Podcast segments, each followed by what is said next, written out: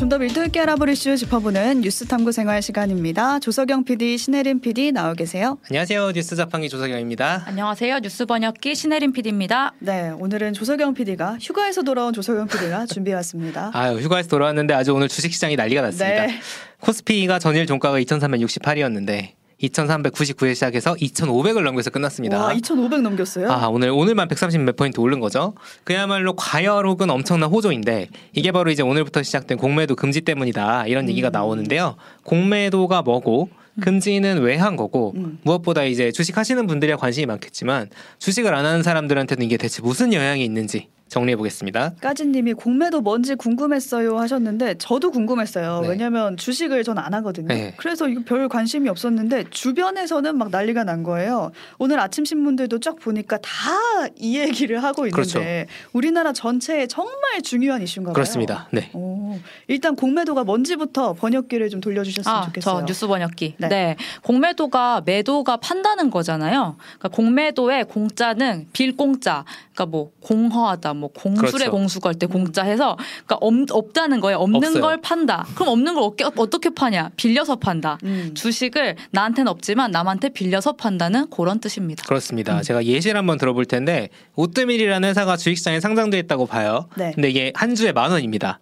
그러면은 어 제 생각에 왠지 이게 어 이거 약간 만 원 너무 과하게 쳐준 것 같아라는 음. 생각이 들어서 한 천 원쯤 주면 좋겠다 생각한 사람이 있을 수 있어요. 그럼 제가 예를 들어 최선 아나운서한테 주식을 100주를 빌려 와서 음. 팔아요. 음. 지금 만 원이니까 100주 팔면 얼마죠? 100만 원이죠. 100만 원이죠. 100만 원이 남습니다.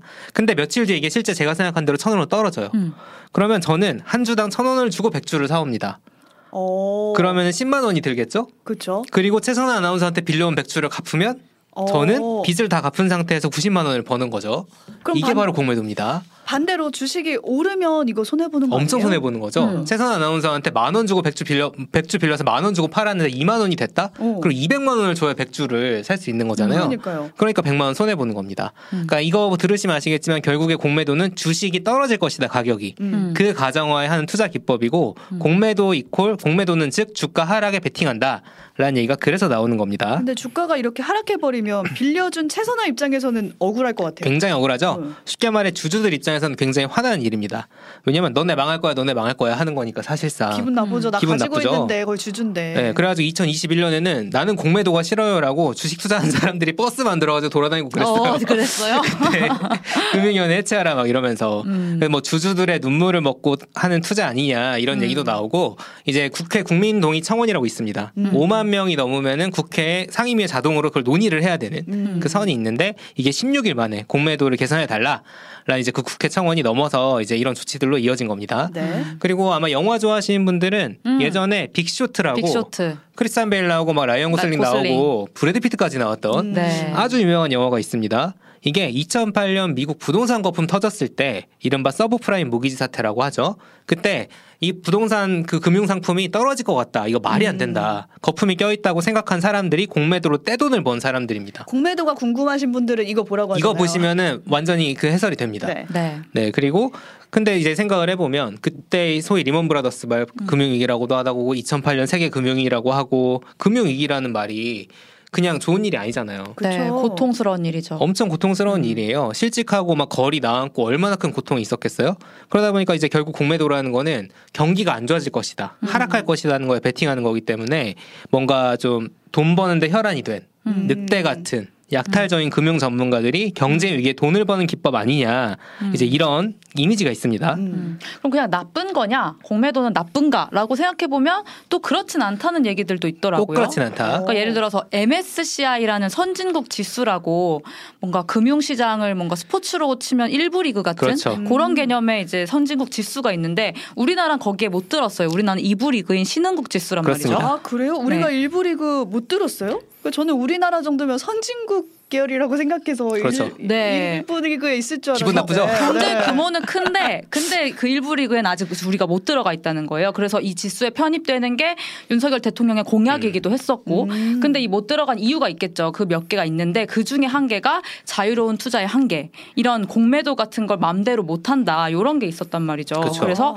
공매도를 제한하면 우리가 일부 리그에 못 가고 계속 이부 리그에 남을 수 있다. 뭐 이런 맞습니다. 얘기를 하시더라고요. 네. 음. 그래서 오늘 짐 로저스 앤더슨 이라는 아주 유명한 투자자도 그런 지적을 했습니다. 음. 공매도 금지 조치는 실수고 이런 바보 짓을 계속하기 때문에 한국은 국제 금융 중심지가 될 수 없다. 어, 우리 일부 리그 못 네, 간다. 못 간다. 음. 오늘 그 증시가 오르긴 했는데 앞으로 증시 상황은 악화될 것이다. 음. 이제 이런 지적을 한 거예요. 네. 그러니까 공매도가 결국에는 세계 금융 시장에서 인정받는 투자 기법이라는 얘기입니다. 음, 그러네요. 근데 이제 아까 말씀드린 것처럼 개인 투자자들 입장에서 음. 아니 주가 떨어지라고 베팅하는 게 뭐가 좋은 거야라고 음. 할수 있는데 거품이 끼어 있을 수 있다는 거죠. 아, 그 거품을 걷어내 주는군요. 그렇죠. 음. 아무리 봐도 이 기업 가치를 볼때 주식이 천 원짜리밖에 안 되는데 음. 주- 그 성장성이라거나 그 산업의 전망이라거나 음. 구조라거나 근데 만 원이야? 그럼 약간 의심해 볼 수 있다. 문제가 있다 뭔가. 음. 그리고 그 거품이 만약 꺼졌을 땐 또 더 큰 문제가 생길 수 있으니까요. 그래서 공매도에는 합리적인 가격을 찾아가는 조정 기능이 있다. 이런 음. 얘기들도 하고 있습니다. 여기까지 공매도가 뭔지는 이제 알겠어요. 근데 이거를 금지시켰다는 게 오늘의 이슈잖아요. 그쵸. 그러니까 원래 아무나 할 수 있었던 건지 궁금해요. 그렇죠. 금지를 하려면 원래 누군가는 할 수 있어야 되니까. 네. 그죠? 자, 원래도 흔히 개미라고 부르는 개인 투자들을 하기 어려웠어요. 할 수는 있는데 할 어려워. 수는 있는데 어려웠어요. 음. 아까 이제 그래서 그 국민 동의 청원이 개선해 달라였잖아요. 음, 음. 어렵다는 거였거든요. 아까 제가 최선 아나운서한테 오뜨밀 주식을 100주를 빌려온다 어쩐다 이런 얘기를 했지만 실제로 공매도는 그런 절차를 거치는 건 아니에요. 음. 그래서 공모펀드, 뭐 사모펀드, 보험사, 국민연금 이런 기관 투자자들 음. 그리고 외국인 투자자들에 비해서 이런 개인 투자자들은 빌릴 수 있는 주식의 종류나 기간의 제약이 되게 많았습니다. 아, 제약이 많군요. 그럼 막 교육 받아야 되고 이거 하나 하려면은 음. 아. 이런 복잡한 것들이 있어서 이게 결국에는 아까 말씀드린 것처럼 꾼들을 위한 투자 기법 아니냐. 음. 공매도는 결국 기관이나 외국인들만 돈을 벌고 개미들은 주가 하락해서 손해 본다라는 음. 그 개인 투자들의 반대 여론이 있었습니다. 네.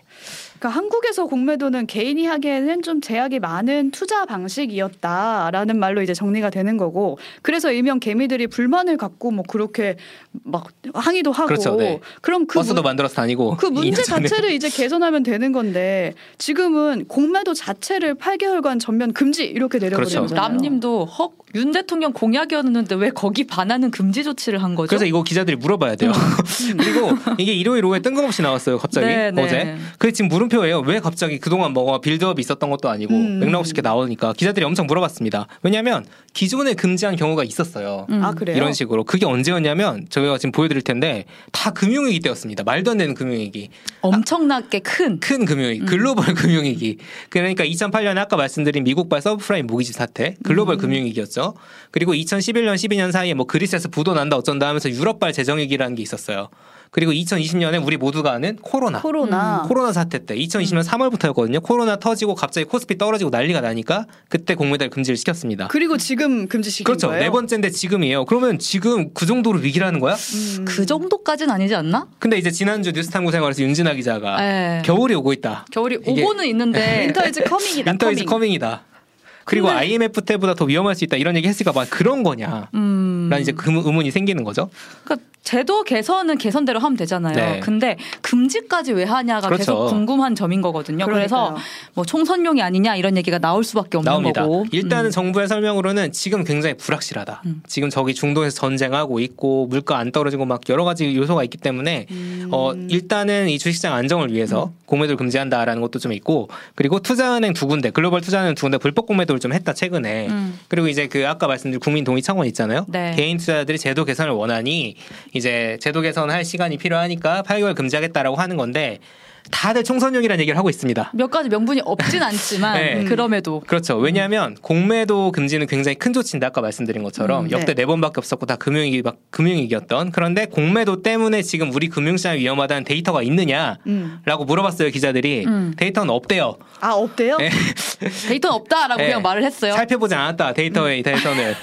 세상에. 근데 이제 오늘 주식시장 엄청 올랐다고 아까 말씀드렸잖아요. 음. 그러다 보니까 지금 특정 주식 댓글창에서는 윤석열 정부 찬양하고 난리가 났습니다. 어머 그러네요. 이게 지금 윤석열 대표적으로 만세. 예, 거품이 껴 있다고 그 추정되고 있는 종목 하나에 이제 그 포탈에 있는 종목 음. 토론방인데 거기 윤석열 세 글자 검색하면 이런 것밖에 안 나와요. 윤석열 대통령 만세, 각하 만세, 나라를 위기에 살려냈다, 국민의힘 만세. 어. 이런 식의 얘기가 나오는 겁니다. 음. 이게 지금 뭔 소리냐? 주식하는 사람들 입장에서는 주식의 하락에 베팅하는 리스크가 없어진 거죠. 음. 그러다 보니까 이제 계속 오르는 거 아니야? 음. 돈 버는 거 아니야? 음. 라는 이제 기대감이 커진다는 겁니다. 그러니까 제가 이 뉴스 처음 떴을 때 뭐야라고 생각하고 있을 때 주식하는 친구들이 하나같이 아 지금 더 들어가야 되나 더 그렇죠. 투자해야 되나 혹은 이제 좀 모르겠네 이런 기대감부터 먼저 갔더라고요. 그렇죠. 그러면 더 오르죠. 실제로 어. 돈이 들어오기 때문에. 그러니까 주식하는 사람들한테는 확실히 인기를 얻는 그렇죠. 인기 있는 정책인 거예요. 근데 보면은 생각해 보세요. 공매도 해가지고 경기가 좋아지거나 주식시장이 커진다라고 하면은 공매도 금지해서 음. 그러면 전 세계에서 다 공매도 금지하면 되잖아요. 그러네요. 근데 그렇지 않고 네. 있죠. 공매도 금지해서 경기가 부양된다? 그럼 다 공매도 금지하겠죠. 그렇지 않을 수 있다는 게 문제입니다. 음. 거품이 끼는 게 왜 문제냐? 미래에는 그 거품 가격만큼 끼고 주고 그 거품 가격만큼 주고 산 주주들이 손해를 보는 거죠. 그렇죠. 네. 그 사람들 돈으로 사실상 거품 없기 전에 산 사람들이 이득을 보는 거기 때문에 음. 그죠? 무엇보다 이거는 이제 그 개인과 개인의 문제라면 한국 시장 자체에서 돈이 빠져나갈 수 있다는 리스크가 있습니다. 어. 외국의 돈이요? 그렇죠. 외국인 돈이. 왜냐하면 이게 다 지금 외신에서 지적을 하고 있는 건데 음. 이게 그리고 주식 안 하는 사람들에게도 왜 공매도 금지가 중요하냐?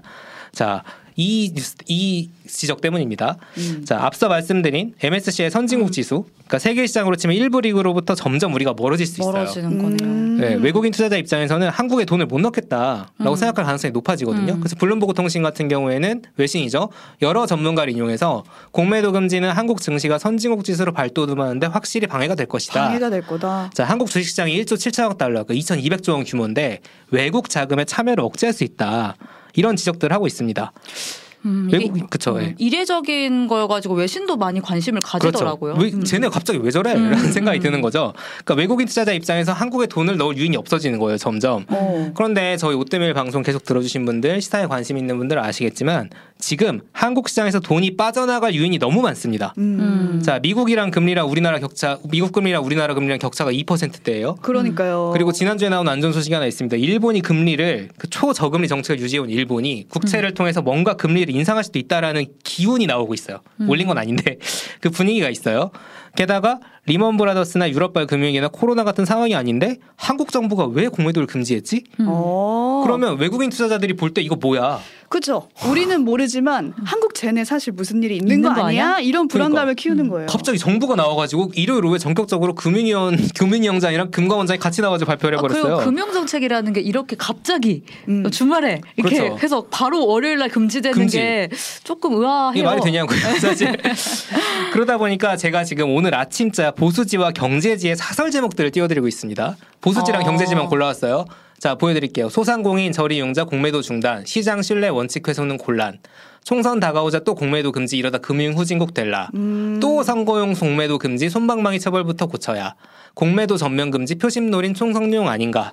이게 지금 공영방송이나 저희가 흔히 진보론이라고 분류하는데 사설들이 아니에요. 흔히 보수지나 보수. 경제지로 분류하는 데들 네. 사설입니다.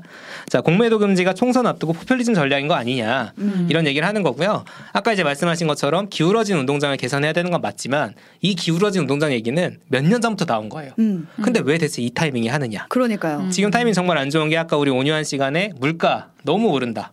오죽하면은 빵 가격 관리하고 라면 가격 관리할 주무관을 만드냐 이런 얘기하고 있잖아요. 네. 그리고 금리 엄청 올라가지고 이자 부담 때문에 쓸 돈이 없다. 국민들이 쓸 돈이 없다는 얘기하죠. 그런데 윤석열 정부는 긴축 재정하겠다. 그러니까 정부도 돈을 안 쓰고 가게도 돈을 안 쓰는데 그러면 그 경제를 돌릴 수 있는 돈은 어디서 오냐? 외국인 투자까지 지금 줄어들 수 있다는 거 아니에요? 대체 우리나라 경제는 어디서 성장 동력을 찾아야 되느냐? 성장 동력이 없네요. 찾을 그렇죠. 구멍이 없네요. 그러니까 더. 추운 겨울 아니냐라는 게 불안해지는 거고 이게 바로 공매도 금지가 공매도를 하지 않는 사람들, 주식을 하지 않는 사람들에게도 끼친 영향입니다. 경제가 침체될 수가 있다는 거죠. 음. 그렇죠. 저는 주식을 안 하니까 사실 공매도가 왜 이렇게 큰 뉴스야 이런 생각을 처음에 했었는데 우리 경제 자체랑 이렇게 밀접하게 관련된 문제라는 거. 그렇죠? 그러니까 지금 보수지에서도 그런 우려들을 계속 내놓고 있는 거잖아요.